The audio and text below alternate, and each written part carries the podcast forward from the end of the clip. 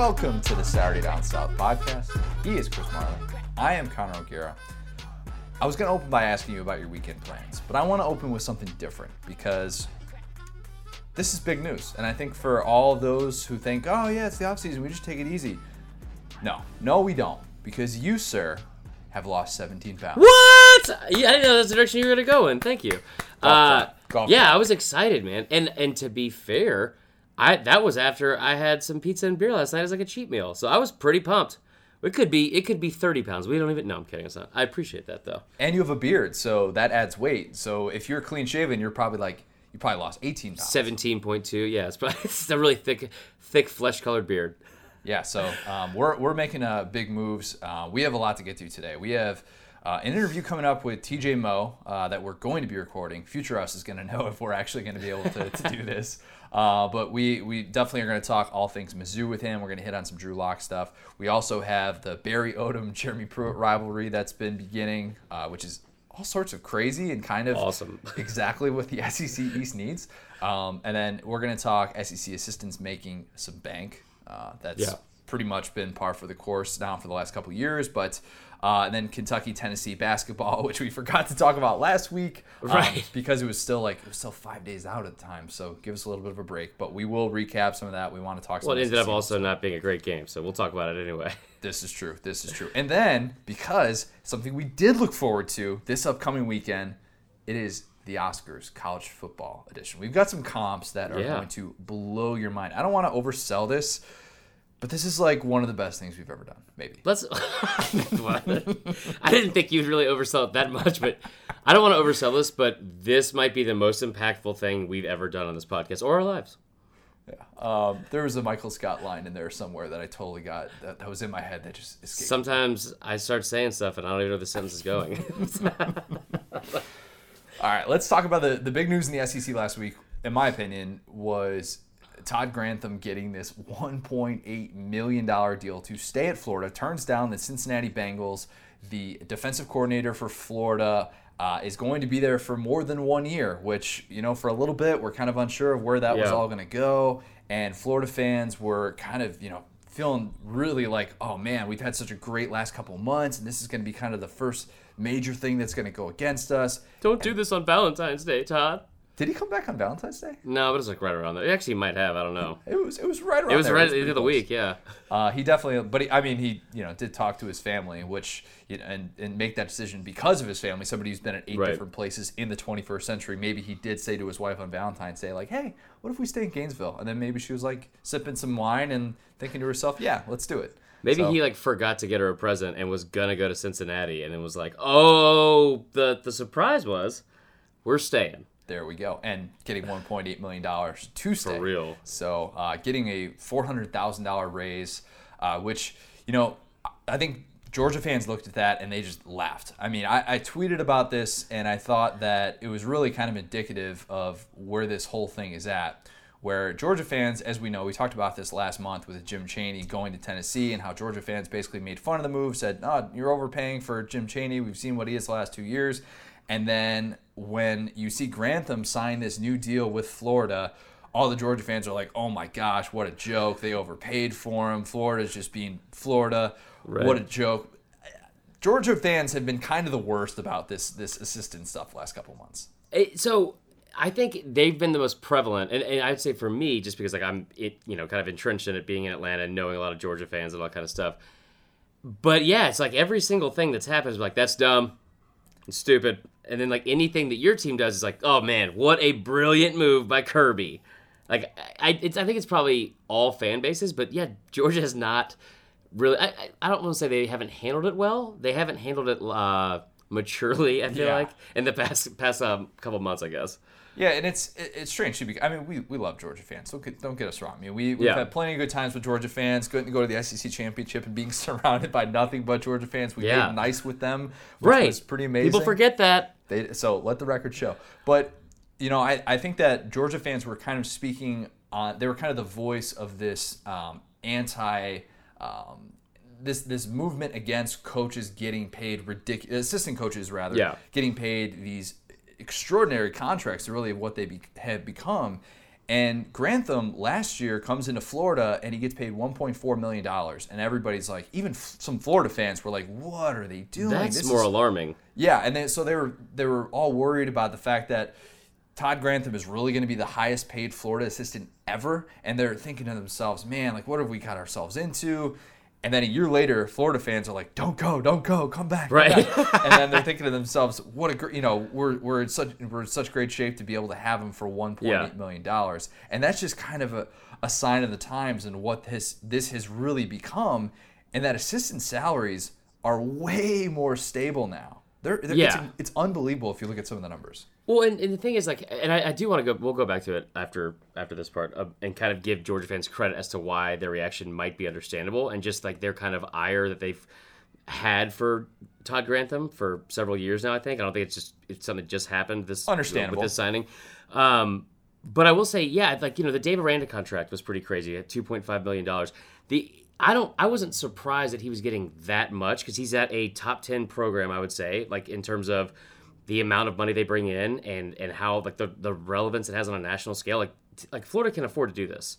There's no doubt about it. If they're trying to consistently make their program better, and these are the steps that they have to do, then fine. Like they, they can absolutely afford to do it. So from that standpoint, I don't think that number is too too large.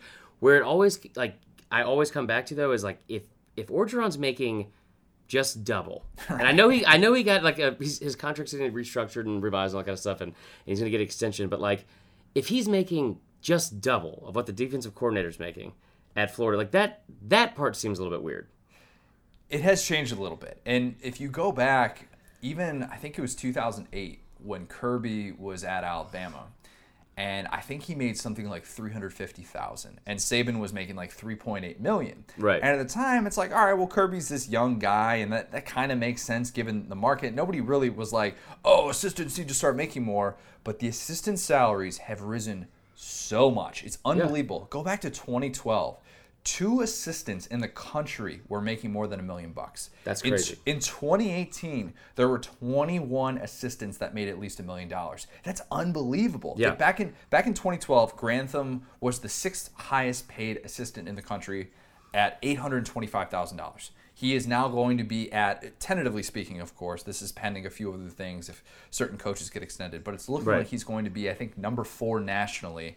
And he's making more than double that salary. I mean, in that short of a time frame, the market on assistants has increased so much to now I sort of wonder if you look at guys like Mike Elko, who Mike Elko is also going to be a candidate a candidate for that Bengals job and is reportedly now going to be returning to A&M, but we don't know the structure Yeah. of that deal. But Jimbo Fisher paid him 1.8 million dollars to leave Notre Dame.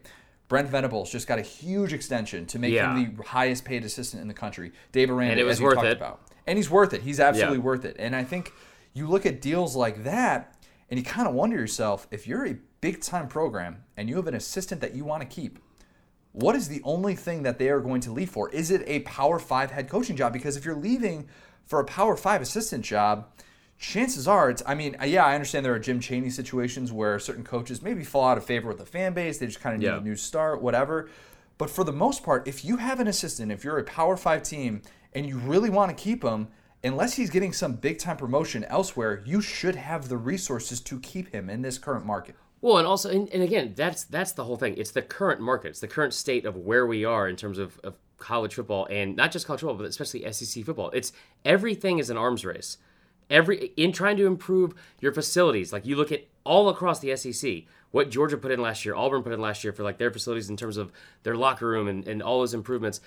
These are all things that I think Bama was a little bit ahead of the curve on when Saban got there initially and that you can kind of see like everyone else has now caught up and surpassed them in terms, especially with the facilities thing. But that's how you get recruits. And I think we've seen it with Bama again. The continuity to have like on staff to be able to keep people like this, that's a really big important part. Like you look at Venables staying at Clemson, that is a massive part of Dab- Dabo's success. I think he hasn't. He's had pretty much the same core group of coaches for the last like nine years. It's unbelievable. I know he lost more or something like that, but it, it really is unbelievable. And so I think it it I want I don't want to say it's out of hand because like 1.8 million dollars is a lot of money, but it just seems like you said in the current market that's the going rate. Like it, it kind of reminds me a little bit of how baseball free agency was like maybe five ten years ago, where you're going to be overspending for like a, a you know a, a starter, like maybe like your third best starter, but everyone else is also going to be overspending for him. So if you want to stay ahead of the curve and start, try to win that arms race, then yeah, that's what you're paying. That's what you're doing. So Aranda was at is at 2.5 million dollars, and that deal last year when they prevent him, LSU. Uh, Joe Alleva basically says we're not going to let A&M lure him away, and then A&M ultimately settles, if you want Yeah. to call it settling, for Mike Elko, who turned out to be Right. a great coach and who I was very high on at the time as well. But Dave Aranda gets that 2.5 million dollar deal annually. It was a four-year, uh, 10 million dollar deal, Yeah. and at the time you're just like, oh my gosh, the market That- for assistants is just going to blow up. And sure enough, in the last year, it really has. And now Yeah. Brent Venables has benefited from that as well. Consider this, though, too.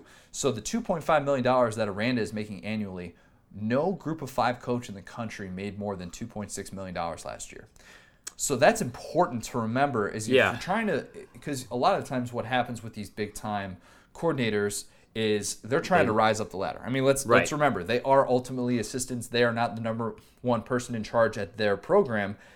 And if you're tr- trying to look at the traditional ladder of what you take as a coach, is a group of five job really that attractive now? Is it? So, well, and it's also, I mean, I don't know, I because it depends on the person. I think a lot, but yeah, that's a really good point. Like that used to be like how the system worked. Like Willie Taggart was the Great the example, off- yeah, yeah. offensive coordinator. I forgot where it was, but he became the head coach at Western Kentucky, and then he became the head coach at what I think it was USF. Right, at and USF and, then Oregon he ends and Florida the State. job. Yeah. And so, and, and that's just kind of how it used to work. And and you look at like Malzahn, you look at Hugh Freeze, and, and it's kind of a similar fashion where you go from Arkansas State, and then you come into Ole Miss, or um, and the same thing with Malzahn. But what I will say is, not every coach wants or needs to be a head coach. Very true. Very true. And then you look at Venables. I don't know if he's going to stay at Clemson forever, but like, not every head coach or not every coach wants that kind of responsibility, is built for that kind of stuff, or you know, I think would be that might not be the best career move. I think Venables has been a defensive coordinator for about 21 years. Not at Clemson. Look at Bud Clemson. Foster. Yeah, it's amazing. I Some mean, guys same with like just Mickey Andrews at Florida State for years and years and years. I know you hate Florida State, so I'm sorry I brought it up. But I will say this: the thing with Grantham, a lot of it has to do, I think, also with the head coach is comfortable, like or like his level of like comfortable. I'm saying this word wrong. Is comfortability a word, Connor? Comfortability. Is it? It's close enough. All right, cool. Um, so I think Mullen being comfortable with this and like wanting him to stay on staff also probably had a lot to do with it. And the reason why is, you know, Mullen was at Mississippi State for I think like what eight years for the 2017 season when uh, Grantham got there. When he, Mississippi State was ranked 93rd in the country in total defense in 2016, 93rd. First year that he's there, they're ranked 26th in scoring defense. So it's a huge improvement. I, I don't think that Mullen necessarily thinks that he's the key, Grantham's the key to their success. But you look at what, what Florida was able to do in 2017 on defense. Their scoring defense was 69th. Nice. In the country. And then Grantham gets there first year, they're 20th. So mm-hmm. maybe it's just, again, he's comfortable with them. Like th- what they have been doing the past two, work, two years seems to have been working. So, yeah, by all means, pay for them, keep on staff, like, keep the continuity on staff. There you go. You know what I hate is all the people who are saying, um, and a lot of it. I'm, I don't mean for this to be a, just a podcast of calling out Georgia fans, but a lot of Georgia fans were saying, "Oh, look what Todd Grantham did against SEC East competition last year." And I broke down the numbers. And I understand that the Florida Yeah. defense struggled against Georgia, and they actually I broke it down, and they they allowed 30 points per game against divisional foes. And you'd say, why would you pay a coordinator 1.8 million dollars when he can't shut down divisional foes? If you look at the four other games that they played against Power Five opponents, which was um, LSU, Michigan. Mississippi State, Michigan, and then Florida State. They averaged 13 and a half points. So if you Yeah. want to bring that that stat in there, fine, whatever. But then throw the other thing in there and make sure that you also mention that it was a top 20 defense and top 20 units don't grow on Yeah. trees. So Georgia fans that are still riled up about that and you know they're they're they're throwing Jim Chaney under the bus after he is a top 20 unit. I'm just saying these top 20 units you can't always take them for granted. And I, I think that Grantham, I, I'm definitely more on the pro Grantham side than most. And just understanding, like, so if you're a Florida fan here and you're thinking to yourself, 1.8 million dollars, and you, you're the expectations are going to rise, and that's what's going to happen with a lot of these assistants. But I think with Grantham especially, it's important to remember that you're going to have to take the good with the bad because Yeah. there are going to be games where you face a veteran quarterback, somebody like Jake Fromm, somebody like Drew Lock, and they understand how to read blitzes and they understand where their first read is. Even somebody like Jake Bentley who scored some points against that Florida defense. And it's just not going to work, and it's going to look really bad a couple games. But for the And he's been part- around the league for a long time, so people kind of know his, his coaching Right. style at this point. Exactly. So, but I think for the most part, if you're a Florida fan, you're feeling really good. If you're an SEC fan of an elite program, you're thinking to yourself, deals like this make me more confident that we should be able to res- retain our our assistants if Right. if that's what you know if that's what we want to do ultimately. So I will say this though, in in that's a good segue into the fact that like Georgia fans uh, in defending what they're saying, I, I kind of understand their side of this almost more than the one like I I get the whole program thing and that's the like the current market, all that kind of stuff. I totally understand why There's Georgia a fans- personal side. yeah, no, no, the personal side of it, like not not even that part. It, there's a little bit of a personal side of it. I, I think a lot of Georgia fans felt like Grantham really underachieved, like a lot at Georgia. When you come in, 2010's his first year. You go into 2011, they have the fifth ranked overall total or fifth ranked total defense in the country. Really great team. You go into 2012, and I don't think Georgia fans ever quite got over that that season. And in 2012, you have nine players on that defense that were drafted or played in the NFL from from the 11 starters nine of the 11. And for them to lose the SEC championship game that year because of their defense, not being able to stop the run, giving up over 350 yards rushing in the game, and over, I think it was 200 or so in the. They had two uh, running backs over 170 yards against that defense. And that's, again, nine of 11 ended up getting drafted. I think that was obviously really frustrating. But then you talk about the fact that he's also never been a great recruiter. He's never signed a five star. He's never been responsible for, for signing a five star. Like, during his like in the past 10 years i guess. Um, but more than anything for georgia fans like the if there's a level of like smugness or arrogance about it again the reason why kind of makes sense and that's because take away from what he did while he was at uga if they were upset about that and say he wasn't that great the last three times georgia has played against a todd grantham defense they have put up an average of 34.7 points 441.7 yards and won by an average of 23.3 points No doubt. they have, I mean, so I get, I totally get why. And I'm not going to say that, yeah, sure, Grantham is overrated, he's overpaid, all that kind of stuff. But I totally understand also why Georgia fans would be so jaded or feel the way they do. Georgia, Florida, Florida, Georgia, It's whatever you so want to call good. it. It's so great. good. It's awesome. It's petty. It's fantastic. A new rivalry forming in the SEC East as we know it. Um, this Barry Odom, Jeremy Pruitt thing that came out last week via CBS Sports. I think it was Dennis Dodd who did the, the reporting on this. Um, and Barry Odom basically called out Tennessee for apparently contacting his seniors nonstop because, as we know, Mizzou facing this bowl ban after the NCAA um, ruled uh, that it committed academic fraud. We know that Mizzou players can now be contacted and transfer without restrictions. And apparently, the biggest the, the, the biggest recruiter of ten, of these Mizzou seniors is Tennessee, and Barry Odom not so happy about it. So he came out and told CBS Sports, everybody is going to have a bad day. You combine that with somebody that who we beat 51 to 17 this year, Tennessee, yeah, those guys. They are nonstop reaching out daily, saying, "Hey, come here. The grass is not always greener somewhere else." Barry Odom, whew. I, Dang. dude, when you, so when you said that he, this was reported by Dennis Dodd, I like I had to double take because I was like, was it or was it reported by Vince McMahon? Because he just came in hot. Like I just imagined this entire interview was held like with him like shirtless, sweating profusely in the backstage of some arena in like St. Louis, and then like all of a sudden like glass breaks and he's like sprinting out into the ring. This, I, think he's spot on, but it is it's another example of like I think Mizzou fans for the most part are really logical fans. I think they're they're they're pretty logical people in general. But like this goes back to like this is wrong. You shouldn't be trying to do this. And you look at it from the Tennessee side, they're like, that's our coach, just relentless in the recruiting trail, never did, never stops. Like I would be frustrated too. And when he brought up the fifty-one to seventeen thing, yeah, that would also be pretty frustrating. It happened two years in a row, and we talked about it last week, and we'll talk about it more later today. And with TJ Moe, hopefully, like it does kind of feel like the NCAA invited this into this whole circumstance because of, of the way they put laid out the sanctions. I think both sides here are right, though. Um, Yeah. I don't. I, I don't necessarily agree with Barry Odom um, for saying that this rule should be illegal in general, but Yeah. at the same time, I have no I, like I have no problem with Jeremy Pruitt contacting those players because, as we know, Tennessee is in need of getting as much veteran leadership as it possibly can. Getting guys who can come in there, especially on the offensive line, and just play immediately. They Yeah. are trying to do that. They're looking for guys. They're looking for depth to be able to do that. And if you're Barry Odom, you better fight for your team. At this juncture right now, Yeah. your team is just kind of under duress, and your team could easily be a punching bag for all these national headlines. And have been. And yeah, and they really have been. That's, that's whole That's program. true.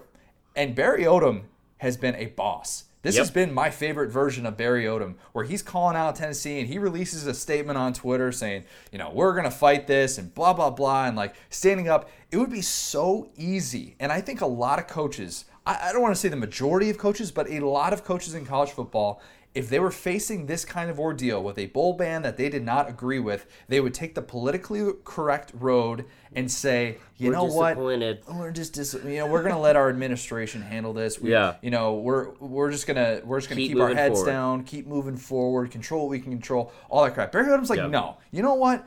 Screw this. I'm tired of people coming after my players. I'm tired of the NCAA telling us what we can and can't do. And you know what? So be it. This my is my job being on the line every single year. I, I'm constantly under scrutiny, and, and it's again, this is a this is an attitude I think that I love that he's taken on, that the team is now taking on, but also the fact that like the, the whole program is kind of taken on because that that university's been through a lot, and and some of it on the field, some of it off the field, and the we're not going to get video. The rap video was a lot, but it was great to see Barry Odom come out like kind of you know just firing at, at, at Tennessee with it. Because I get the feeling that like you said like him defending his players I think a lot of us have kind of like we you brought it up a couple weeks ago and it was a great point the fact that this kind of shows you the importance of bowl games. Like if you're calling a player to be like hey dude you want to come play for us? We're, we're going to go to a bowl game.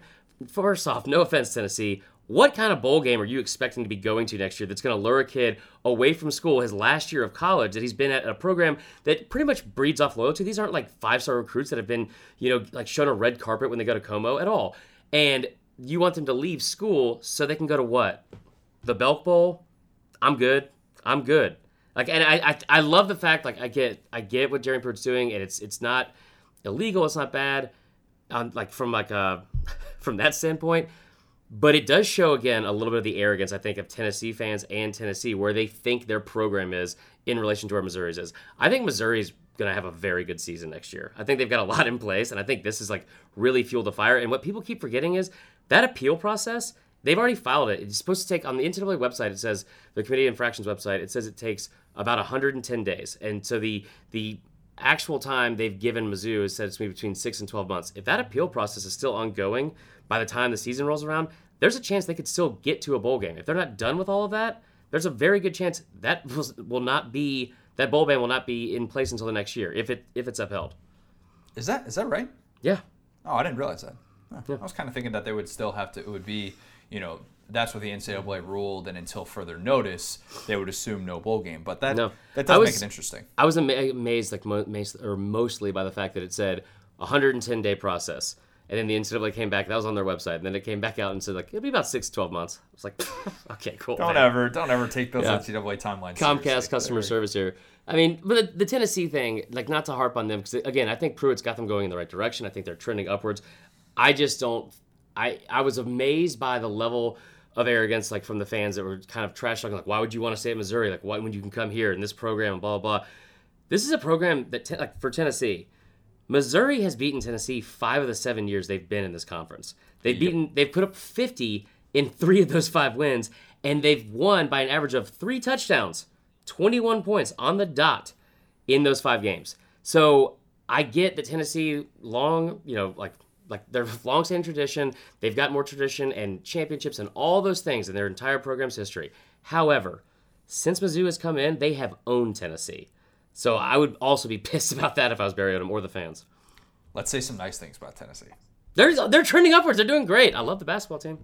Let's talk. Let's talk some Tennessee hoops because we'll we'll own it. We we we beefed up. Uh, Adam Spencer, our good our good buddy, pointed out. Our SDS basketball expert pointed out. Hey, uh, Kentucky Tennessee Saturday. Uh, y'all want me to come on and talk about it? And had we like. This is how football minded we are. We don't look ahead like six, five days in advance with the Okay. basketball I- schedule. I do. I don't. Okay, there you go. Stop right, saying I'll- I'll we. separate There you us, go. I'll separate us. And had we known, we definitely would have talked to him about that. We would. I mean, So, it's that's but our the bad. thing is though, yeah, well, it was our bad. But the thing is, um, because I actually, I, I will admittedly, I got confused because I at first thought it was on Tuesday, and I started working on like social media graphics for the big game because I knew they were playing like ranked team that Kentucky was like that Tuesday night. I forgot it was LSU because it's another another like there's only three ranked teams and Kentucky played two of them this week. But that game, I'm glad that we didn't have Adam on as much as I love Adam because it ended up being a little bit of a dud. But I think it ended up also being something that's perfect for the Tennessee team. Like they got punched in the mouth a little bit, and this that it couldn't have happened at a better time. This I don't want to say the game's insignificant, but it doesn't. This isn't like college football where it's like getting later in the season, you've lost. That's going to really count against you when the playoff committee tries to figure out, you know, who's getting in. I, I think this only does does good things for Tennessee. What I what I took away from it was the buildup and the rise to this this this matchup was kind of a sign of the times for SEC basketball in the current state that it's at, or at least that it hopes that it's at, where you have two top five teams playing in a game that's going to be on college game day. You have number one Tennessee, a team that's you know traditionally a football school with this. Uh, this this head coach who you know was hired in the last five years that looks like one of this this great like val- low value Yeah. hire for the program, and all of a sudden SEC basketball, you're potentially talking about two teams that could still have a number one seed. I understand Kentucky was the dominant team on Saturday night, and Rick Barnes admitted, you know what, they dominated us in every single way, and I get all that. But I thought what Dana O'Neill wrote in The Athletic was uh, really, really insightful in terms of what this rise of SEC basketball Yeah. has has been about. And if you kind of break it down, you know, um, I, I'm going to pronounce this wrong. Is it Mike Tranzizi? Tranzizi? why are you asking me? I don't know. We're not pronunciation guys. You know It's this. geese. It's the plural of goose. Right. Um, Mike Tran Trangeese. Uh, he's a, an advisor for SEC basketball, and he's talking about, you know, he in this in this story for the Athletic, he basically told these programs, look, you need to start using football as a means to recruit basketball, Yeah. which. Duh, that seems like a no-brainer. Like if you're Tom Crean, you take your recruits to a Georgia football game and say, "Hey, you know, in your downtime, you could go do this." Um, that seems really, really obvious. But I think at the at the forefront of this rise of SEC basketball, and Tennessee is a great example of this.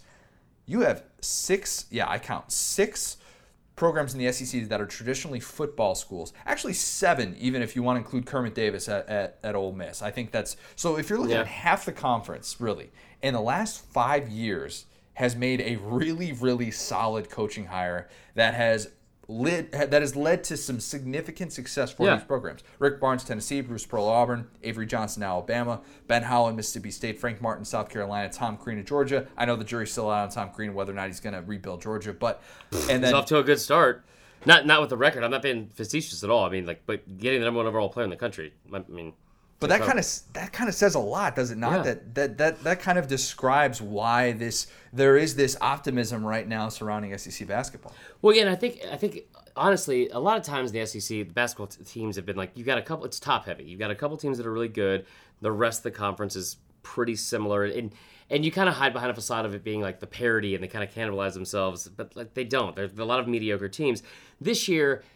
It, it kind of looks similar, like on a surface level. Like I mean, there there are teams that have very like very much underperformed this year. Auburn is one of them. They have been up and down. Ole Miss the same way. Um, Florida is an enigma because you would assume they would be a lot better as a program. They've just been kind of bad for most of the season. Alabama's just never going to get over the hump, apparently. But when you look at those top three teams that are ranked, right, and it doesn't say a lot of great things about the conference in terms of basketball when you only have three ranked teams. But when you feature those three teams in one week, when you have LSU going on the road at Kentucky, beating them in Rupp Arena, and then Kentucky coming back on Saturday night, four days later, and playing the number one overall team in the country and just boat racing them, uh, it was. I think it said a lot more about you know what, like we might. Usually the SEC argues like how many teams are we going to get into the the into March Madness? Like how many teams are going to get in the tournament? Hopefully we can get seven or eight. Like that's that's usually like what we're fingers crossed like looking forward to. This year is different. Like it's not only how many teams are going to get in, but how many could possibly get a one or a two seed and actually get to the Final Four and win the national championship. And I think you could honestly make a case for for all three right now. Yeah, LSU I think is the team that you know they're they're kind of the wild card, playing really Yeah. really well. Anybody that goes into Rupp and has a performance like that, and I understand the goaltending call, all that stuff, but it was still Yeah. that close of a game down the stretch against a Kentucky team that was playing as well as anybody in the country. Right. So I, I get all that, and I think that one of the things that's going to help the SEC brand is this Kentucky Tennessee rivalry this Yeah. year. I think that is so huge in this stretch right now, this little window. You realize this could potentially, and I'm just saying potentially, be one of four matchups that these two teams have in the next two months. Right. If if if if they face in the SEC championship, and then if they somehow face in the NCAA tournament, which obviously that's still technically a long shot to happen, but if you even if you just take those three matchups in a potential I don't know like five five week stretch and Yeah. what that could potentially mean for the conference because it's And great. Twitter. Oh yeah, oh it's it's fantastic. I mean, watching some of the back and forth, God. It's it's great. But this is what it needs because this is what football has, and this is what basketball has lacked for Well, so long. And you look at again, like you like you look at the Big Ten, and and no offense, but like I've always looked around like, yeah, it's the Big Three: Penn You State, talk Ohio about State, the Michigan. Big Ten like it's my firstborn child. It is not. I, I I'm it's probably your adopted child. It's fine. What it's your child, Connor. You are the father. Um, no, but I would say like what drives that. I think like a lot of times like in sports in general is, is rivalries. And you look at the Big Ten, it's like, wow, man, you, everyone knows the end of the year you have that Ohio State Michigan. Uh, what do you call it? What's it called? What's the actual name of the rivalry? The game. the game. Yeah, at the end of the year, everyone's looking forward to that, and like, there's usually going to be some kind of national championship implications on the line.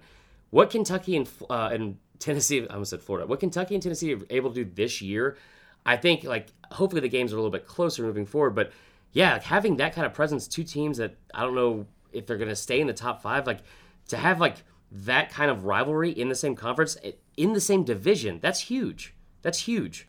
And Tennessee is household names too. I mean, that's that's the fun part is guys like Yeah. Grant Williams and Admiral Schofield. I mean, these are two seniors who are playing in what what has obviously been sort of just this this renaissance year for them. Yeah, it's, Williams is a junior, but he's like is he? A, wait, he's. a I, I know that's. I said it last week. I was like, he's a junior. Like, when did that happen? Oh my gosh! I Um, feel like he's been in school forever. Uh, yeah, agreed. But I, I think that uh, Grant Williams is definitely. You've heard it here first. The Hunter Renfrow of SC basketball. But it's yeah. I mean, I, it is. It is a awesome when you look at just like the dynamic of like the the matchup or the rivalry. It's kind of cool because you have an older, more veteran laced team from from Tennessee, and then also Kentucky, who every year seems like they're starting like you know at least three to four freshmen that were top 100 recruits and all that kind of stuff. So. I don't know. It should be a lot of fun, I guess. When's the SC tournament? Three weeks? It's coming up real soon. Real soon. They play at Tennessee in two weeks. Eh, that's gonna be. Um, I'm, I'm just gonna go out there and say that. Wait, is that on a Saturday? Uh, probably so. I, I mean, I- I'm not sure, but Uh, maybe it's not. Maybe it's not. Pat Forde, not buying Tennessee. Did you see No. this call? He wrote that Tennessee is overrated. The the overrated chant that Cal stopped. he's like he shouldn't have stopped it because Tennessee's overrated. And then he's like pointing to all these things. And and I get what he's trying to say. And he's trying to say like, all right, maybe we got a little bit of a, ahead of ourselves with this 19 game winning streak. And if you actually look at some of the quality of opponents that they played, Yeah. and he's like they they haven't beat a ranked team during They've played that stretch. three ranked teams and two, they've lost to two of them. Yeah, he's like they haven't beat a ranked team during that stretch. Last time they beat a ranked team was Gonzaga. Oh, by the way, that was at a neutral site, and Gonzaga's like Yeah, it's the Barclays seed. Center. They're definitely going to be a number one seed. Yeah, I uh, mean, well, with your first sentence there was, it's like I almost had to like like ask you to stop and start over again because it's like, yeah, we put too much into this 19 game winning streak. Like, yeah. yeah, yeah just we've we've honestly casually just gotten way too invested into how good this 19 game win streak has been. Like, okay, So sure. now Tennessee against Pat Forde and Tennessee against Kentucky. Great I mean, rivalries. it's just it's. I, I'm excited for March Madness. Now. This is if, if the SEC wins a national championship and it's not Kentucky, like if LSU or Tennessee win a national championship in basketball, the SEC is gonna. I'm just never gonna stop flexing my muscle on social media. Can I say it now? do it. LSU, LSU's not winning a national title. I don't know, man. I mean, like, eh, ugh, I don't know. We'll see. Maybe not. Why do you say that? Because they they traditionally haven't been in the running for it. They don't No, have I Shaq. just- like I, I just I, I'm not like a huge believer in the teams that like haven't just don't have the, the players who have been there recently. I mean, just not even Yeah. being in the tournament, just not having that tournament experience at all. Like I understand Tennessee got knocked out in the second round last year, round of 32. but yeah, it's call it. Loyola. Yeah, but at the same time, that's at least tournament experience and like knowing how to game plan for all that. That's a different discussion for a different time. No, But I agree. But also, they're not going to be Duke. You're right. it's like Duke is really, really good. Yeah. So we said future us is going to be talking to TJ Moe. We still don't know if we're talking to TJ Moe. We're gonna pretend like we're talking to TJ Moe. Fingers so crossed. let's break for our interview with our good friend that we obviously have built a great relationship with. Future us has with TJ Moe.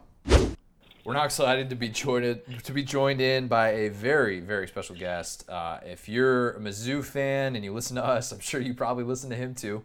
Uh, it is former Mizzou slot receiver slash current co-host of the Hardline on 590 The Fan in St. Louis. It is TJ Moe. TJ, let's start with the elephant in the room here. Um, your Twitter bio pic is clear eyes, full hearts, can't lose. tell us what the best season of Friday Night Lights is, and if you say season two, we'll just cut the rest of this interview. I'm a season one guy. I think the introduction was great. I think where they went wrong is when he switched schools. That was terrible. And when they went away from anything Tim Riggins, I think you could have done the entire show on Tim Riggins alone, and the, the, yes. the show would have never been canceled. I think it would still be going. Say it for the people in the back. Yes, absolutely. No, no questions about that. Although I think there is a there is a case to be made. I think Michael Jordan, Michael B. Jordan, like had his good moments there. I think Vince's character was pretty likable. I'm just, I, season four and five kind of got a tough rap, but I think it was still pretty good. I needed less Matt Saracen and more Tim Riggins. That's what I needed. Amen. Ah, I'm gonna get that tattooed on my heart. Uh, so the, the, real elephant in the room here, obviously, the, the stuff with the Mizzou bowl ban. Um, you were really vocal about this, about your opinion. It's just that Mizzou kind of got hosed by the NCAA. I know it's been a couple weeks now, but I, I'm guessing that you're still pretty fired up about this. Yeah, I have Dave Matter on my podcast this morning talking about it all again, just because uh, Dave Matter, St. Louis Post Dispatch, he's a, beat writer for all Mizzou sports, and um, we were just discussing Mizzou. I think it was Friday, Thursday, Friday of last week, filed their intent to appeal, and so this wasn't even their appeal. So they just have to tell the NCAA we plan to appeal. You have to do that within 30 days, and then the NCAA comes back, and I think they have another 30 days from there to to, give their official appeal to the NCAA. From that point, according to the in, in, uh, infractions on committee appeals website, supposed to be around 110 days, which anybody who's ever dealt with the NCAA realizes there's no such thing as a timeline. They'll be ready when they're ready. I think the Notre Dame case ended up being around 14 months um, before anything was really decided. Now that was a little bit different. It seemed even a little bit more simplistic because they were just vacating wins. But uh, it, it is a, an ongoing situation with Missouri, and, and the more you talk to the people close to Missouri, Barry Odom and Jim Sterk and these guys, maybe it's a great show, but it sure feels like they think they're going to get the the um, sanctions reduced, which leads to why they're so upset that Tennessee and some of these other SEC schools are trying to poach their players. They think the bowl ban is going to be lifted, in which case the players wouldn't be allowed to leave. Yeah. So speaking to that, like, what is what is the the level of confidence around the program, administration, and fan base on this appeal being successful, especially with the abuse of discretion blueprint other universities have used prior to this? Yeah. No. Uh, exactly right. That that is what Ole Miss, the abuse of discretion. That, so your issue is how are you going to frame this? You can argue when you say abuse of discretion, what you have to then cite is that they misapplied a rule, right? That's what Ole right. Miss did and and they said, okay, this rule you abused your discretion on this rule in particular, and therefore we should have this ban lifted. Well, the NCAA didn't actually uh, misapply any rules. It, it's within their um, the the context and all the like they they have things that are slotted for the different levels of their infractions. So I'm sure they will take a swing at that, but I don't know that that's necessarily their best avenue. The best avenue is to argue precedent. And the issue with that is that the NCAA says, well, one no one case is like the next. So you're in a rough spot with the NCAA where you know that they have their committee that's going to listen to your appeal, but there's there's no consistency whatsoever. And, and you, your bigger issue is this: what would be the most logical thing to do is say, okay, if you're going to reduce it, then what do you take off? Well, the well the the craziest infraction, or, or excuse me, the craziest punishment for this violation is the bowl ban. If you gave everything else but you didn't give a bowl ban, Missouri would say, eh, all right, that sucks, but we can live with it. But because you put the bowl ban on, everybody's pissed and they say this is crazy. That's an abuse of discretion. There's no precedent for this, and we're going to appeal immediately. Well, the problem is, is if you lift the bowl ban immediately, they're admitting that they screwed up. And and are they actually going to do that? I think that's your problem, right? But right. the, it would be it would be very weird if you came out and said, okay, well we'll we'll give you some more unofficial visits and we'll give you some more uh, official visits and you can have two of your scholarships back. Well then, but you're still giving us a bowl ban. That doesn't really right. add up. It's gonna be it's gonna be really interesting to see.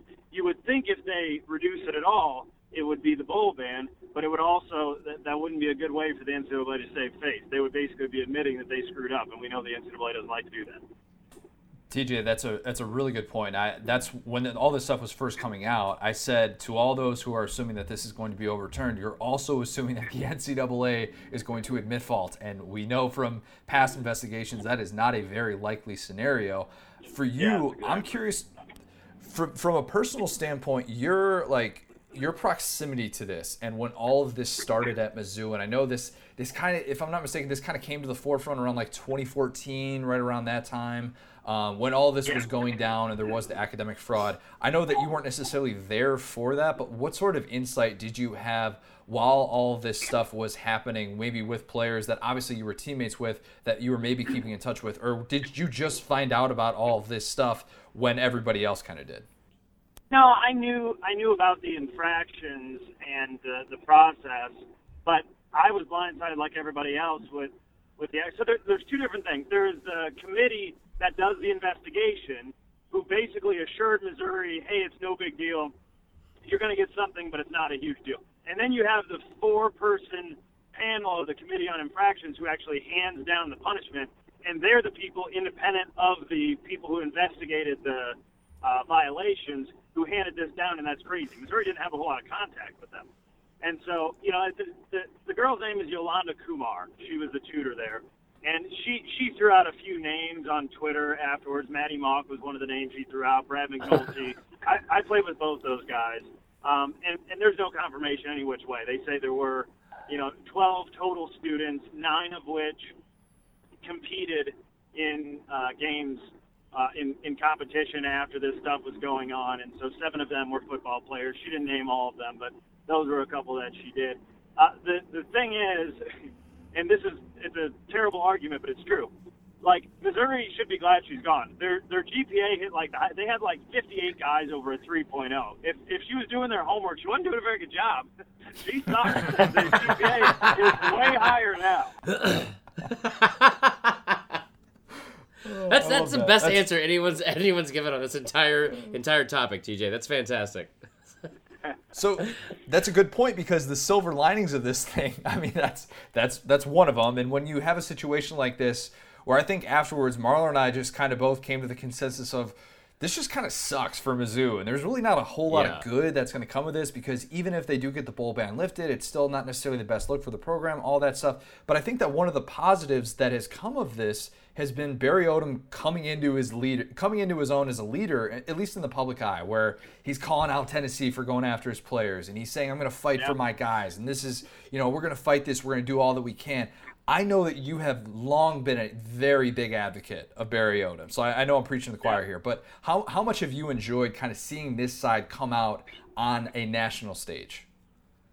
Uh, I think it's been great. To go back to your first point, you said you know it may not be a good look for Missouri. I actually disagree. If if this had just been like a ho hum violation, I think Missouri would have been way worse off because it would have just been at the bottom of the screen. You'd have seen Missouri violations again, and everybody's like, "Geez, how many times is Missouri going to be in the news for violations?" But instead, they got slapped with some ridiculous uh, uh, punishment based on innocent violations, and now everybody's on Missouri's side. I don't know anybody that's looking at Missouri other than a victim here, which is great. It actually kind of helped right. if they end up getting uh, the bowl ban reduced. I actually think it's going to help the overall outlook. As far as uh, Odom, he knows when to pick his battles, and he knows that the you know, the anybody outside of the NCAA is actually on his side here, so it gives him a license to say things like he said. He's well aware. You know, he he is he's pretty smart with how that stuff goes. So he knows that he has, he has a license to say a lot of different things, call out individuals for doing things because he has the public on his side. You know, Missouri's in a weird spot because there's a little bit of a wrong place, wrong time thing going on here, and that is that one they have Carol Cartwright, who is she's a part of a committee that's trying to uh, double down on all the academic infractions and saying, look, these academic violations have to stop, and they're pushing for uh, stronger punishments. Well, she's on that, but also on this committee, and, and none of that, like none of that stuff is to be taken seriously. It's just their opinion, and so she's pushing for something that doesn't exist. That's that's strike number one. The second thing is, after this FBI investigation, that Condoleezza Rice report came out. This was like November and Missouri is really the first notable school to have violations and the punishment come down after that. So if they're going to change the way they do things and how they punish, and Missouri's the first school, they should have just put that in the report, right? If like if, Right. instead of citing side by side, hey, North Carolina did this, but it's different because this, then everybody in Missouri is like, yeah, except you created a fake class. What do you mean? It's, yeah, it's different because North Carolina is infinitely worse. That's how it's different. Like if you don't want us to compare the two situations, don't cite one that's infinitely worse and then say, but don't compare it to that. You just you put them side by side. What are we supposed to do? You should have just written that, hey, precedent's changing. Sorry, wrong place, wrong time, and we probably would have said, well, that sucks, but we'll move on. That is one of the more logical bits of um, reaction I think that like anyone said on this. It's good. Um, speaking of like just anger, uh, we're gonna move into uh, to another team. Is Tennessee now Missouri's biggest conference rival? And also, is there one team if you're Missouri fans that you like less than Tennessee? Because like not to be a person of the moment, but has Tennessee now become Missouri's biggest conference rival? Yeah, so there was a uh, I don't know her name, but there was a reporter for Tennessee, and I don't know if she worked for the Athletic or 247. So I have no idea. So whatever, you guys may know who it is. Where when Missouri got into that little tiff um, on the basketball court, and it wasn't even Sophie Cunningham, who's the star on the women's basketball team, but she said something to the like she clapped next to the coach or whatever. And the, the reporter tweeted out, and she was like, "Respect the summit." And everybody in Missouri is saying, "Did a reporter just tweet out to respect the summit, and you still have a credential?" And so Right. that was that was obviously not the start of it, but that sort of added to it. And there's a guy in town, Ben Frederickson, who also works for the St. Louis Post Dispatch, who's been on this Tennessee rivalry thing for a while now. The first time we ever played, I played in this game. It was 2012. We went to four overtimes and we beat them. Yeah. It, at, in Knoxville. And then, you know, you've had your little tips. The Derek Dooley thing's in play now, obviously, and, and Barry Odom sure wasn't afraid to run it up on them. You know, so I think so. I, I think the only thing that will ever keep Tennessee from acknowledging that they really don't care for Missouri is that they look down on Missouri, and for good reason, right? Historically, Tennessee is a blue blood. Missouri was the doormat of college football for about 30 years between, you know, 1970 and 2000 before Gary Pinkel resurrected the program. So Tennessee really looks down on Missouri. I mean, Tennessee right now has the best basketball team in the country, and uh, the loss against Kentucky notwithstanding here, I still think they're going to make a Final Four run. And they have a football program that they can claim Peyton Manning and national championships, and that everybody should respect the hell out of Tennessee, and that we'll be back as soon as we find the right coach. That's their argument, and it's a good one. But that doesn't mean that you don't have a rivalry brewing right here with Missouri, because I don't think either school likes the other very much, and it shows when you get out on the field. And just because that you guys don't stack up side by side historically doesn't mean it's not real. Well, it's hard to it's hard to consider it a rivalry, TJ, when Missouri has dominated them five of the past seven years. So I'm just going to throw that out there. Um, so I, I will will say claim, So yes, I, we I- will claim the modern day, but they uh, they got us in history by quite a lot. That's fair. So um, I, I've said this several, several times on here before with our audience. Uh, my best friends from from um, St. Charles, Missouri. I've I've gone to a lot of Mizzou games with them, and uh, you know, big fan of the fan base, all that kind of stuff. So that being said, I know Missouri Missouri does get you know kind of crapped on a lot with SEC fans. What's one stereotype or narrative about Missouri that you're you're tired of hearing since they've joined the SEC, and that is flat out wrong? Oh, geez, that's a tough one because most of them are right. Um, uh, so here's the one that's wrong. That is only half wrong. below, like, excuse me, below, like, eh, if you go about an hour south of St. Louis, those people fit right in in the SEC. Nobody has any teeth. Most of them only have one shoe. You know, it's like they don't have the internet. Like all, they fit right in. But because of Kansas City and St. Louis, it is St. Louis and uh, the the state of Missouri itself is viewed as not the South. That is true. But go an hour south of here, that is the. I mean, you might as well be driving through Tuscaloosa. It's. I mean, it is Oh, pretty that's hit. all right. Yeah, that makes sense. That I, I think a lot of a lot of places really are, are guilty of that, whether they want to admit admit it or not. So it's good to hear you come out and actually like put some No, put some it's true. They're all, everybody's married to their family members. Very few teeth involved. It's just the reality. Yeah, I think I think downstate Illinois can can relate to that uh, on many levels as well. Um, yeah, that's right. shift shifting gears a little bit. Drew Lock, uh, I know you're you're a believer. Should he be the first quarterback taken in the draft? Yeah, it's a great question. Um, I, two answers here. He's not. He's not going to be the first pick in the draft unless somebody moves ahead of number six because the Giants are going to take Dwayne Haskins. So if somebody really definitely wants Drew Lock and they think that you know that that um, th- there's a few teams that that could be involved here. I think Washington, who sits at 15, they could be involved here. Uh, I think John Elway. John Elway at the Senior Bowl told him that he's going to be a top yeah. 10 pick, and he knows that because he holds the 10th pick, right? So you, you have, you know, 15, 13, 10, 7, 6, 4. Those are all potential landing spots. I think the Jaguars are at seven.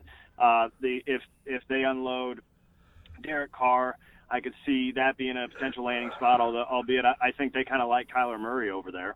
So he he more than likely is going to be the second or third quarterback taken. I think.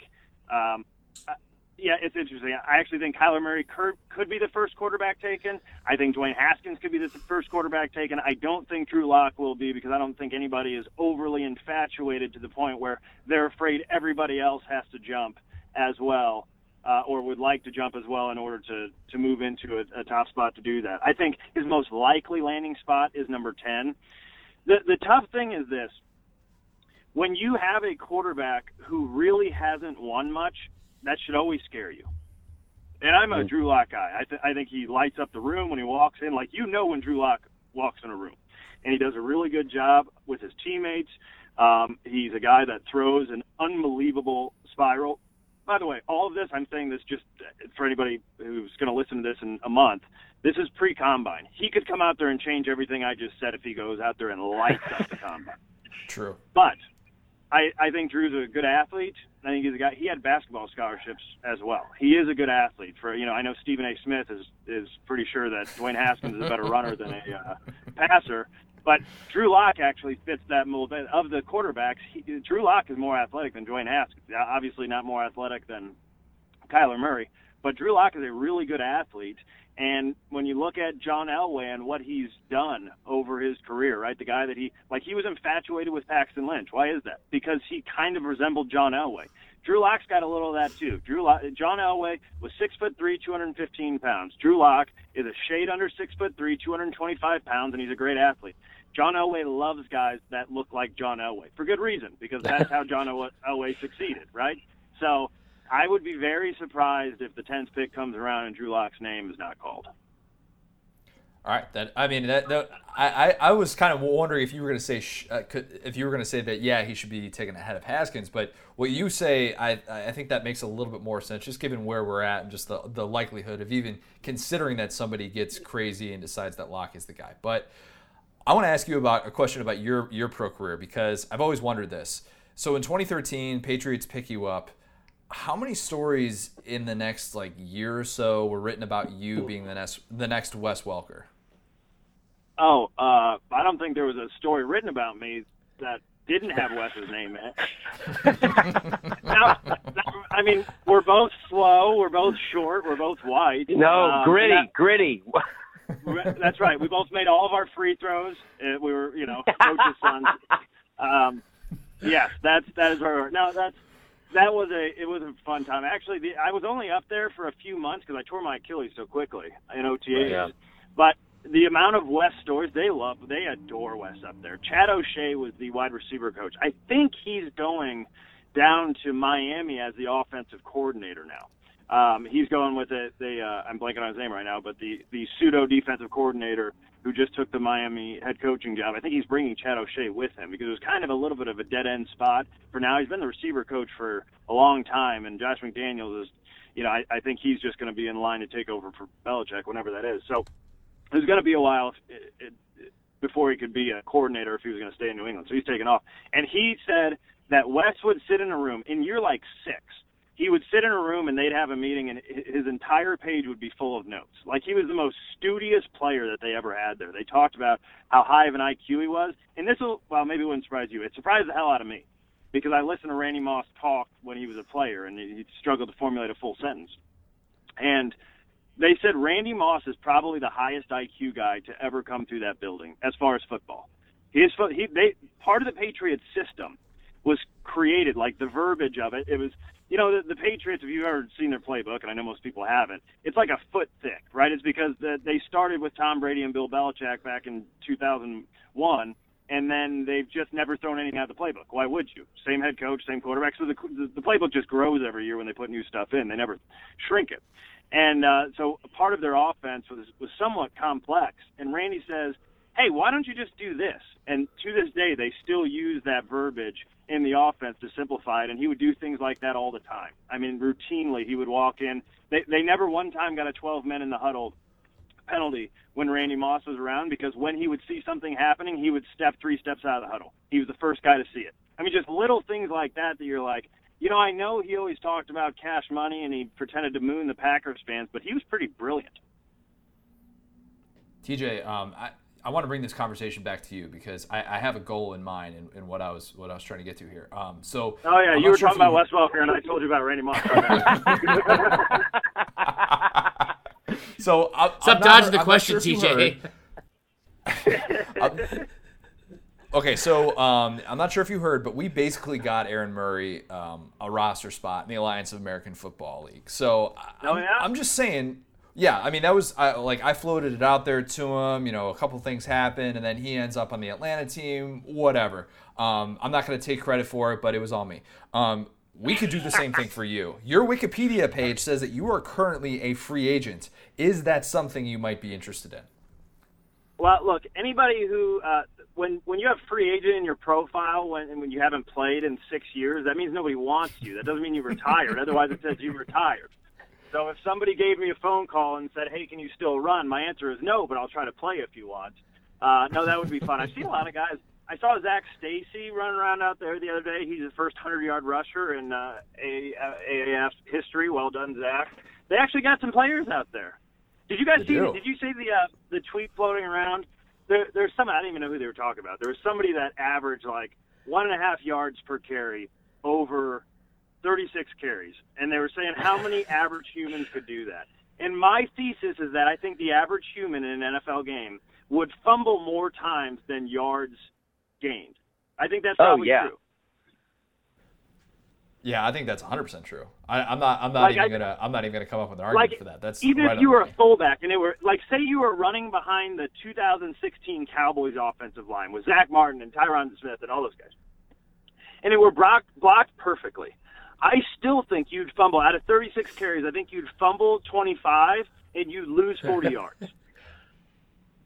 I, yeah, I would fair. tell you right now, I would run backwards. so anyway, uh, to answer your question, if somebody really wanted me to play in the AF, which they don't, then uh, sure, I'd be happy to talk to them. Sweet. All right. Well, we will keep that in mind. We want to get you out on. We do this with every every guest that we have on. But I, I can't believe this is the first time that we've had you on because I feel like you are kind of like right up our alley in terms of people that obviously just you know look at this thing in a, in a little bit of a different way. But we, we want to get you out on, on Family Feud. Uh, if, if you're not aware, basically it is Marler asking a bunch of rapid fire questions to you, and you can answer with one word if you want. Um, or you could answer with like a Wes Welker answer and just talk about how great Wes Welker is. That's cool too. you got it. all right, so it's gonna be it's gonna be randomly themed. It's it's, it's all the important questions we haven't asked yet. Um, but yeah, we again appreciate you being on the pod. Been a long time fan, first time caller, TJ. So uh, are you ready to play Family Feud? You got it. I'm in. Okay, here we go. Start the clock in three, two, one. What's your favorite SEC stadium or campus not in Como? Oh man, South Carolina. I love South Carolina. I don't know why. I don't like South Carolina as a state. I don't really like the, any of their players uh, or much about them, but their stadium was pretty freaking awesome. All right, I got a really bad sunburn to that 2012 game. Uh, best Missouri quarterback in the last 20 years. Chase Daniel, no question. Love it. Uh, best pizza in St. Louis. Ooh, I like Imo's, but you guys don't live in St. Well, you've been to St. Charles, so you probably know. Imo's is fantastic. It is, uh, it is the uh, thin crust, but it's I don't know. Go go someday, order buffalo chicken pizza, and you will not regret it. TJ, it's it's very good. It's very popular. I, I prefer Stefanina's. I'm just gonna say. Oh man, see, I'm not a Stefanina's guy. I've I've been a few times, and it's disappointing, man. It's disappointing. I'm just telling you. Right, I'm gonna dock ten points. On to the next question. question. Uh, the, the, incident of life. Um, what's one class or subject that you wish you were given the answers to? Oh, dude. Um, calculus. Calculus isn't that fun. Yeah. I still don't know how to get a derivative. Do you? I don't even know what derivative is. Is that something you put in Oh, food? All right. Um, okay, if you were a character on The Office, uh, who would you be? I don't watch The Office. I know. I'm a Oh. but what do you want me to do? I I would be Tim Riggins. That's all I got. that's, that's fine. That's actually a really good answer. You saved yourself, got some points. Uh, who is the songbird of our generation? Oh man, that is a tough one. I mean, I'm a big Carly Rae Jepsen fan, but probably Nice. Justin Timberlake, and I think that's less of a songbird uh, and more of like a. There's never been a better entertainer in our entire. You could argue in history, but he does everything well. He's good on Jimmy Fallon. He can give you the Super Bowl performance. He can host a talk show. I don't think there's a better entertainer. The only one with even a a minute argument is Jamie Foxx, and I don't think he's particularly close. That's a strong backup answer. Uh, First off, I tried to like, tee this up for you. The answer was Nelly, but okay. Um, next question. Yeah, yeah, I do like Nelly. What uh, what's more corrupt, the NCAA or the officiating at Allen Fieldhouse? that is a great question. So, uh, I think the answer is the NCAA because they enable the officiating at Allen Fieldhouse. Go look Mm-hmm. at Kansas this year. Why are they losing? Because finally the FBI got involved with the NCAA and they started Right. allowing Kansas to pay off their refs. And guess what? Losses started coming. What happened? Yeah, ding, ding, ding. Got that one right. Um, all right, next question. Who's the hottest Disney princess? Oh, dude. Uh, so the only one that comes to my mind right now is Elsa, and that's because I have a four-year-old niece who runs around singing "Let It Go" on repeat, Ooh. and it came out like three years ago, but she still does it. So um, let's hit let's hit up Elsa. I do the same. Uh, what is the best movie of 2018? Uh, you know what? Uh, I did not see Creed two, but that's the one that I was, was most good. excited about that I never got around to. Creed two is probably and it came out towards the end of the year, so there's probably some recency bias. But I do, I really. But you never the saw it. Right, so I'm going to go with that one in hopes that it's better than the rest of them that I did see. Wait, TJ, this move, comes like back it. to you. This comes back to you just not liking Michael B. Jordan. Why don't you like Michael B. Jordan? I think he's great. Uh, you know what he was really good in is, um, and in fact, it took a turn that I wasn't expecting. Black Panther. I just watched that Black on Panther, yeah. Netflix. Yeah. a few weeks ago. He was great in that. He's he is a uh, he is a good villain, but I like him more being the good guy. I think. All right, Guys, the enough, clock is enough. ticking. We have three questions left. All right, do it. It's not a real clock. It's fine. Okay. Uh, best highlight reel or career moment for you? The touchdown versus San Diego State in 2010, or just you putting on a show at 2012 SEC Media Days? Well, you said highlight tape. Can it be a highlight tape if you only have one highlight? So I mean, if you you had some you had some good games, TJ. if you need more than one piece on the tape, you're going to go have to go with SEC Media. I talk a whole lot better than I run. I don't know. That, your whole sophomore year was pretty impressive, but yeah, yeah I, I like the answer either way. Um, if you're into four yard catches, great. that's, that's true. Um, okay, last week on SEC this morning, you discussed boy bands and which were acceptable and cool. So, Yes. which boy band member There's a are solid you? line of demarcation here. There is. If you you the, there there's only one line to be had. 98 degrees and BB Boom. Mac are on the wrong side of this line. If you like them, you're an idiot. If you like Yeah, NSYNC and with that. Backstreet Boys, you're you're pretty mainstream. You're normal. I think that's a really solid line of demarcation. If you veer either way, you're a total freak. Okay, so if you were a member of one of those bands, who would you be? Uh, Justin Timberlake, not because I can sing Mm-hmm. or dance or have curly hair, but I just like him the most, and he gets to marry Jessica Biel. Who doesn't like that? That's a very good answer. We're gonna finish off with one last question for Family Feud for TJ Moe. Flat out, can Mizzou win the SEC East next year? Oh, oh, that That was last so part's a little strong, but I like it. Let's add up these points real quick. Um, let's see if I can get these derivatives out of here. That is 169 points, TJ. That is a very good score. Very good score. Nice. Wow. Wow. Very, very nice, TJ. Uh, we really do appreciate you coming on. We're going to have to do this way more often because I know that Mizzou has just gotten a whole lot more interesting in the last like month or so. Uh, but we're definitely going to have to have you back on during the off season, maybe sometime during the season as well. Uh, great stuff. Uh, wish you the best of luck with all of your endeavors. And I, can confirm now, after having he- heard you come on this, I think you are a better talker than a runner. I'm just gonna say it. Well, if you watch me run my 40 at the combine and you came to any other conclusion, you too are a freak. so, uh, anyway, thank you all for having me. A lot of fun. You got my number. Call me anytime. Really appreciate TJ for for coming on, getting to chat with him. Fingers crossed. Like I said, future us will know if that actually happened. Yeah, this that's a weird sort of podcasting trick. It's like in uh, in in acting actually. Like when you shoot a movie, you don't shoot the scenes in order. You just kind of shoot them out of place. I'm Nice- glad you brought that up Nice because we're going to move into the Oscar, and there actually was an Oscar-winning film that I think it was won an Oscar that was shot chronologically by Steven Spielberg. Do you know what movie it was? Ooh, I found this out today. E.T. Saving Private Ryan. Ah, They shot it scene by scene. Didn't know that. That's Yeah. a fun little fact. We have the Oscars college football edition. I'm excited for this. This is really good. This was a last minute idea, a little peel behind the onion. We've A been working on this for months. I have thought about this at one point or another, but I'm glad we're finally getting to do this today because the Oscars, aka the Academy Awards, let's be honest, we all just call it the Oscars anyway. Do you do you watch the like when when the Academy? I know some people. It's like a big thing. I one of my closest friends, Justin Davis, told me this last night, and he's like, "No offense, Justin, but you're not like the most fancy person I've ever met in my life." And he was saying how he's like, "I make sure every year I watch all the nominations for Best Picture."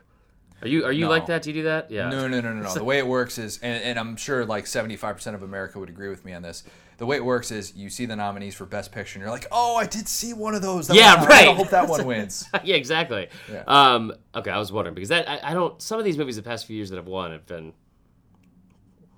Tell you what, they they're not anything I've ever seen on The Office. They're not as good as The Sandlot, and they're definitely not as good as Fast and Furious. You had me until the last one.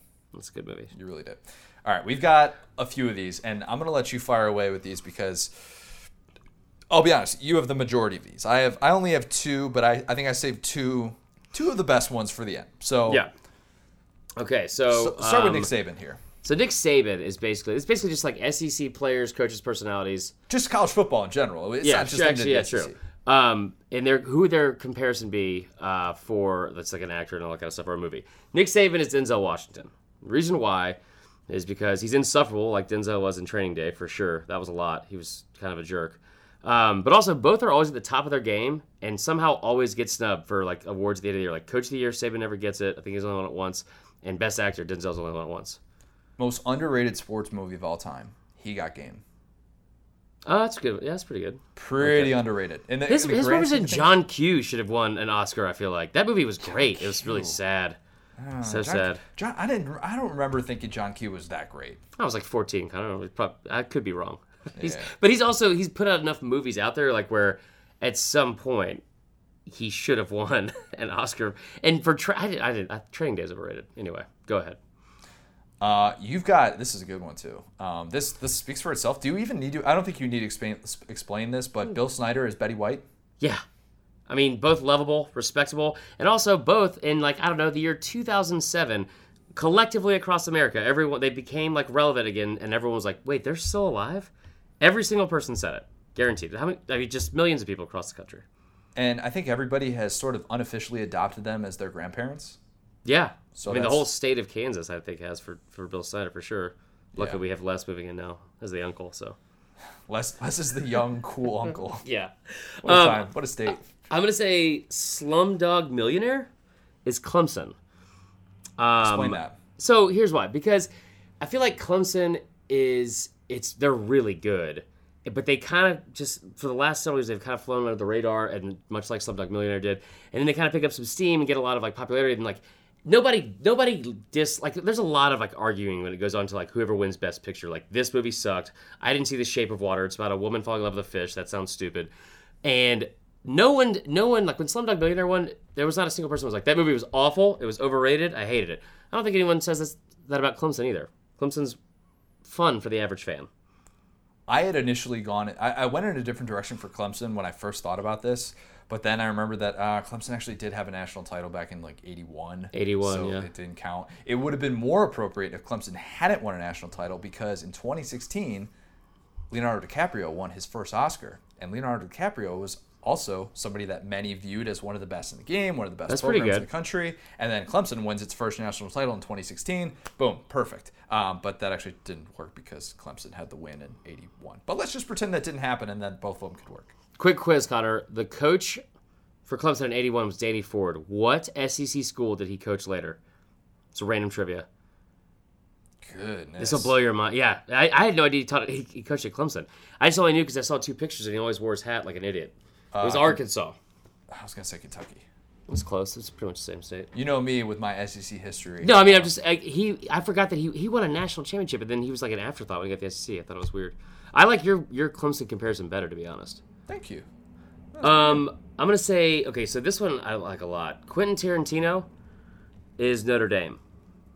I don't know if Quentin Tarantino is even up for an Oscar this year, but I'm just gonna say he was like a really big thing in my childhood. I always heard about all of his movies. He was supposed to be like this genius, and now he's still relevant, I guess, and people just kind of give him like, you know, a lot more credit than he than he should get, and that's exactly how Notre Dame is.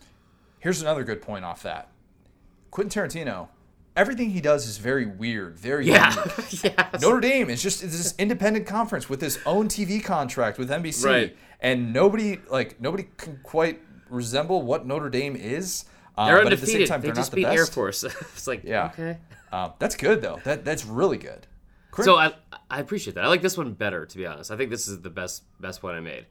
Um, 2001 Miami. Can I I can say this one right? yeah, no, you could say this. I, I Okay. talk. I have 2002 Miami in a later reference. We'll Okay, so so 2001 Miami is Gladiator, and the reason why is this: Gladiator one. I think like everyone kind of assumes and, and agrees that 2001 Miami is like the best football team just ever compiled. Just the best football team of all time. Just so many great players, six first round draft picks, all that kind of stuff. I think actually might have been six the next year. However, um, they were dominant the entire year. It was never even close. 2000 Gladiator, which is obviously a great movie, it won Best Picture. Here's who Gladiator was up against: Chocolat, what? That movie Yep. was terrible. I saw that in theaters and fell asleep. Crouching Tiger, Hidden Dragon. Isn't that Tarantino? No, it's it's a, a lot of names I can't pronounce. I'm looking at it. And Erin Brockovich. Um, my. so the, it's like when you think about those movies being up against Gladiator for best film, it's like yeah, it's a no brainer. It's Gladiator. In the same way, like when Miami went to the Rose Bowl and played Nebraska for the national championship and beat them 38 to seven. Yeah, it was like equally as dominant.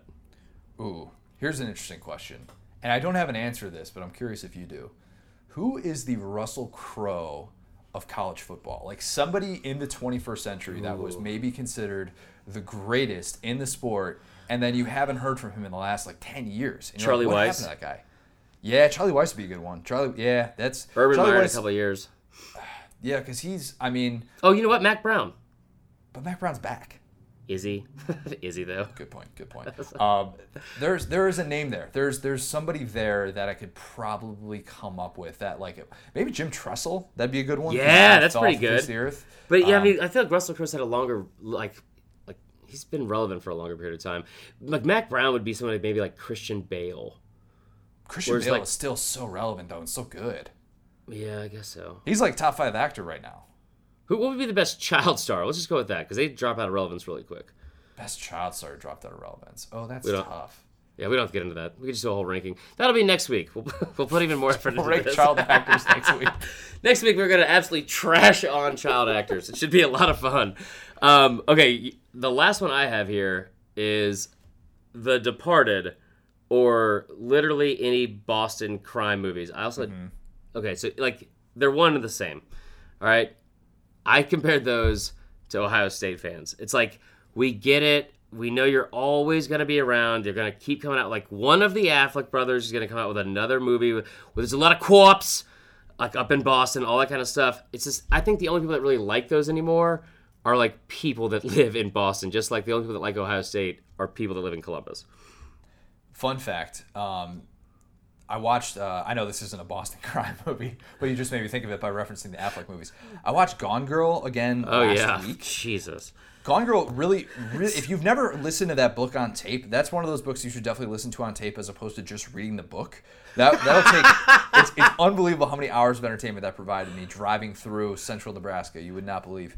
Um, but that movie, really, really good. Like Yeah. Extraordinarily well done. Ben Super Affleck is so up. perfect for that role. Super super messed up, but I, that I don't I don't remember that movie getting any any love. Did that movie get? Any It was really love? popular, but I don't think it got, it got well because it's in that three year window of movies that are all stupid.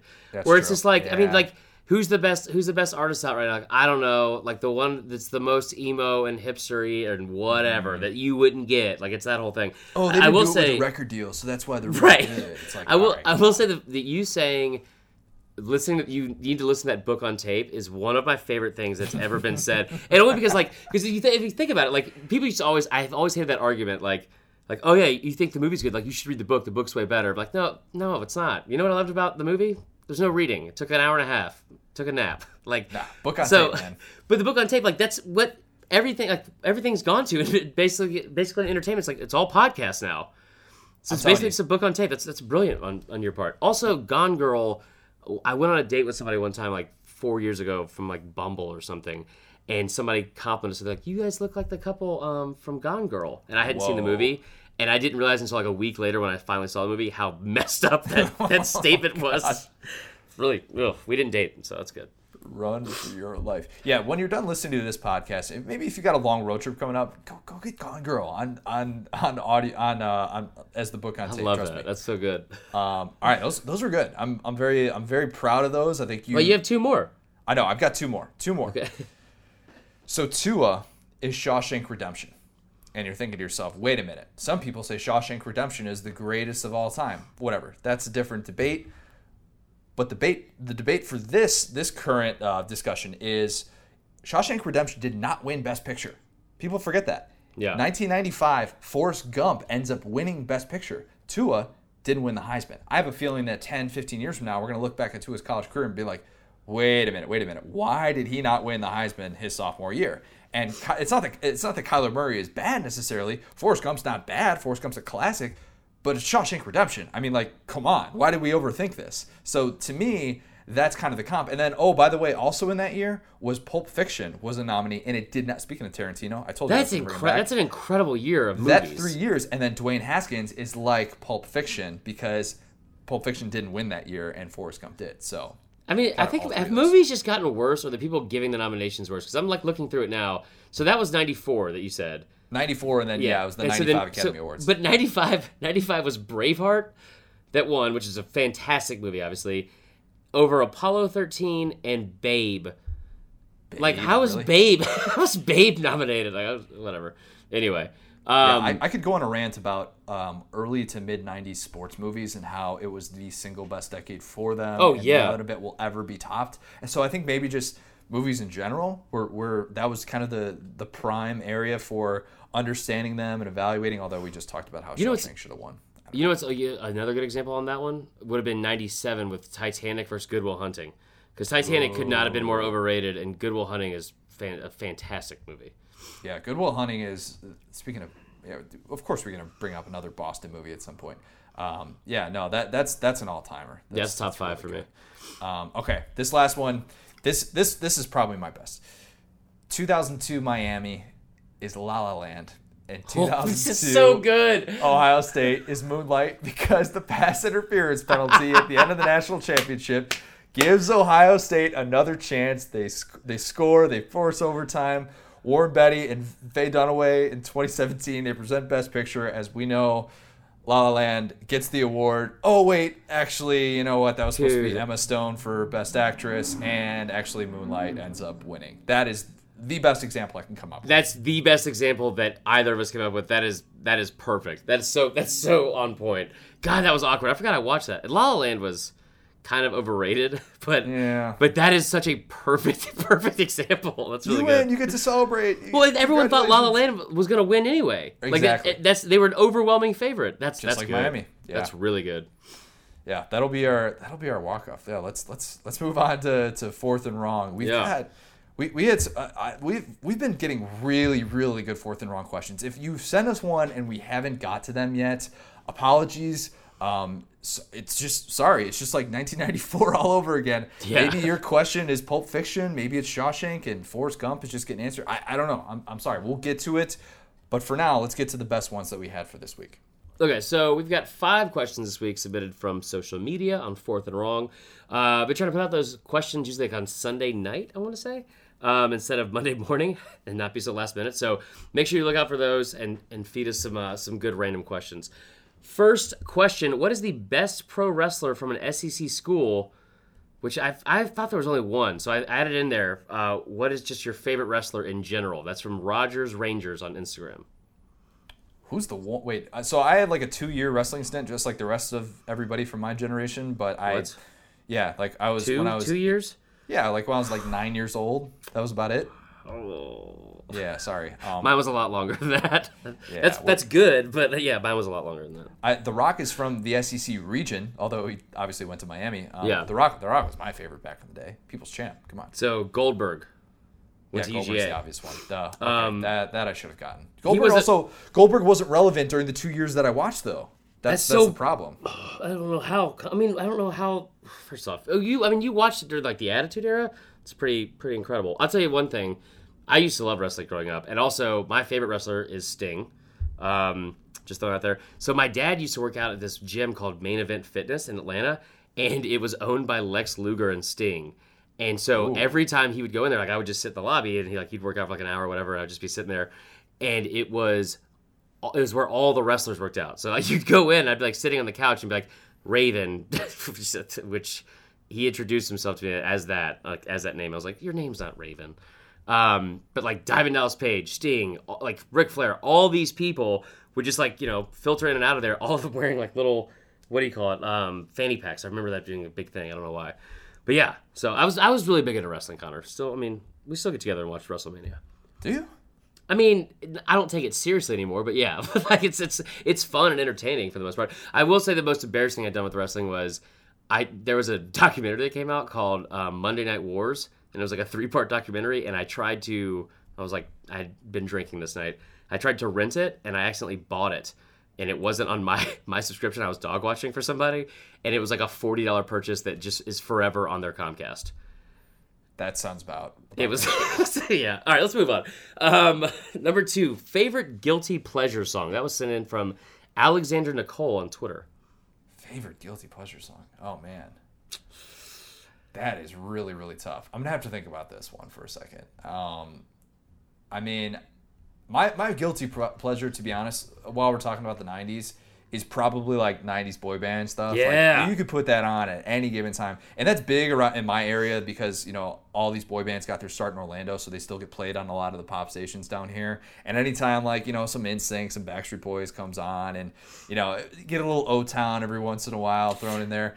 Come on, like let let's be honest. We can all jam to that. We we're comfortable enough, and you know, guys, girls, whoever you are, we're comfortable enough to admit that like that period of time we look back on it yeah i mean it was cheesy it was corny but those songs were great and there was a reason that we all like enjoyed them right am i Yeah. So no. So I'm glad you brought it up, and this is gonna surprise you because I actually totally agree with you.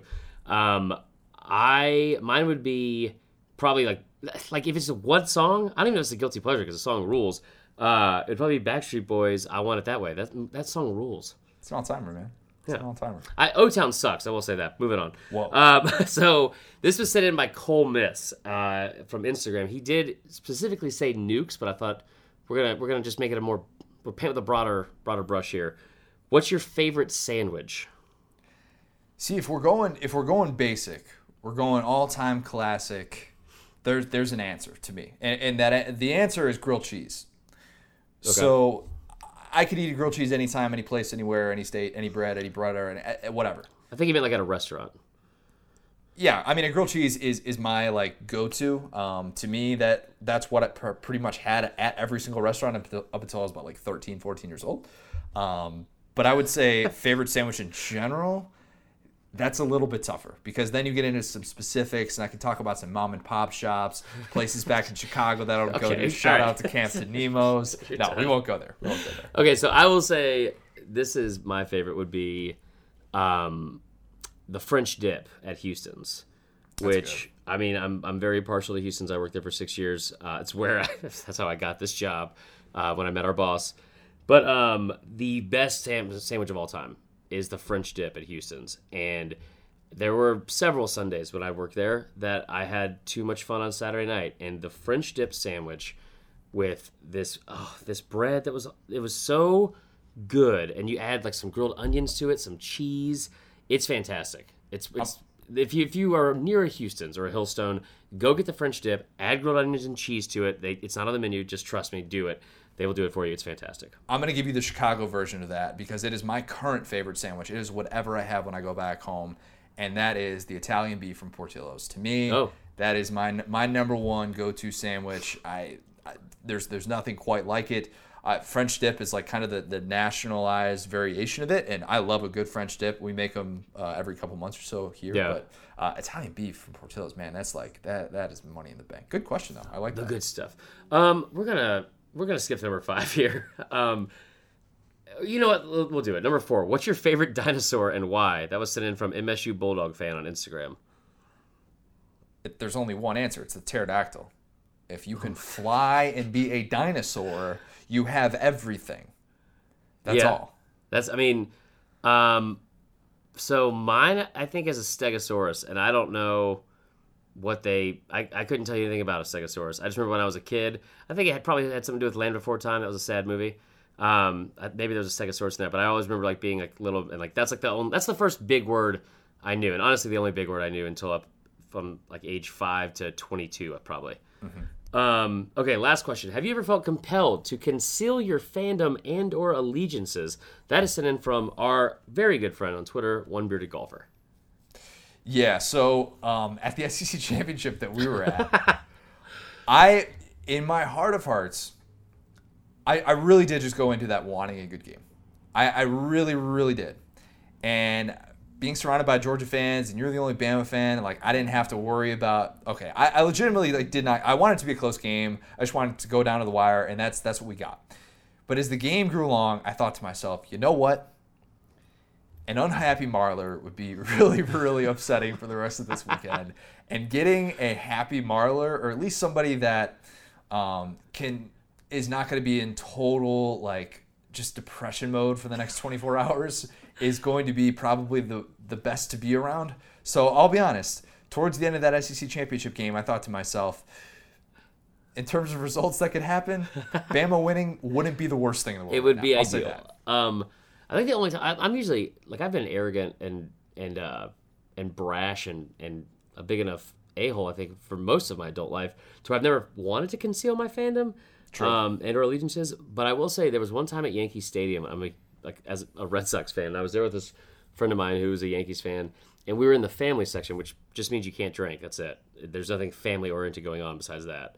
And I remember this guy was yelling at a woman. Um, as a Yankees fan, he's yelling at a Red Sox fan, and I, I was like 21, and I decided Southern, Southern, uh, what do you call it? Chivalry was going to stand. No, yeah. chivalry was going to stand up, and be like, "Hey, like stop yelling at that lady," and like and defend her, and like you know try to like intervene. And when the, by the time I did, another Yankees fan who was a woman stood up in front of me and told me to mind my own business and shut my blank mouth and then called me the C word. And I was like, okay, I'm going to take Mm. off this Red Sox jersey now and we're going to go home. And we lost. Sounds like you've had better days. Just, I've had better days. I've had better days. Um, I do want to give a quick shout out here before we do. It might mean too much um, for one of the one of the best responses and, and one of my favorite things that's happened since I took this job. And I know we joke around a lot, but this was something that was was pretty great and it meant a lot. So I want to we want to give it a little bit of a shout out here. And that was this last week when we did the um, the Valentine stuff uh, on social media. We I made a bunch of stupid, ridiculous, fake Valentine's cards that were ST themed. And I noticed one of the comments that was made under them. It said from Crazy Cat Lulu. Uh, said Saturday Down South is killing it this Valentine's Day, going through harsh chemo today and for breast cancer, and all these Valentines are cracking me up. Thank you.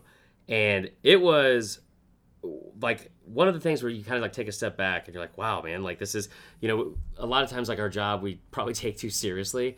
And that really made me take a step back and realize like, you know, how thankful I am obviously for the job, but like for, for nice comments like that as well. And for somebody going through something so difficult to go out of her way, um, and you know, and, and give us like a, like a little pat on the back. And it's, it was really, really, really nice. So I want to say thank you, um, to Crazy Cat Lulu, otherwise known as Miss Laura Morrow. So Laura is um, she lives outside of Athens. She has one of the most SEC uh, crazy family type things ever. She I think there's her husband went to Auburn. She's a Georgia fan, and somehow there's Ole Miss involved as well. So she's got a little little taste of everything from the SEC.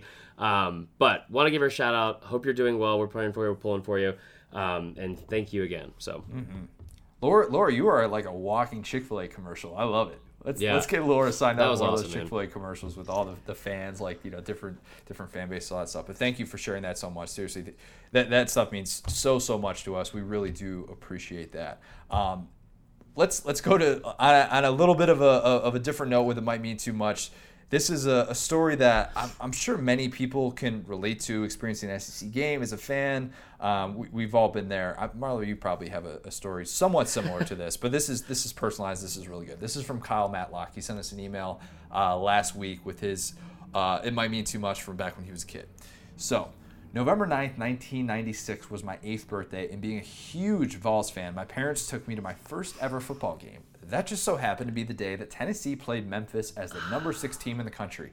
Peyton Manning's junior year, and the only time I ever got to see him play in orange and white. On my way out of the stadium, as a crying eight year old boy, dressed head to toe in orange, some middle aged drunk woman decided to grab me by my jacket, shook me back and forth, and screamed, F Tennessee! in my face. Fast forward 12 years, while still living in Memphis, number two Tennessee played number one Memphis in basketball. At my work, we were allowed to wear personal hats, and I always had on orange. For a full week leading up to the game, I was spit on, threatened by coworkers and customers, and harassed constantly at my workplace. One week after Tennessee won the game and everyone shut up, my boss called called out of the blue to tell me I was fired without any reasoning. A Memphis fan fired me over a basketball game that I had no control over. To this day, there is no team I would rather watch Tennessee beat than the Memphis Tigers. Man, do I hate the University of Memphis. wow, yeah, that is that's a lot.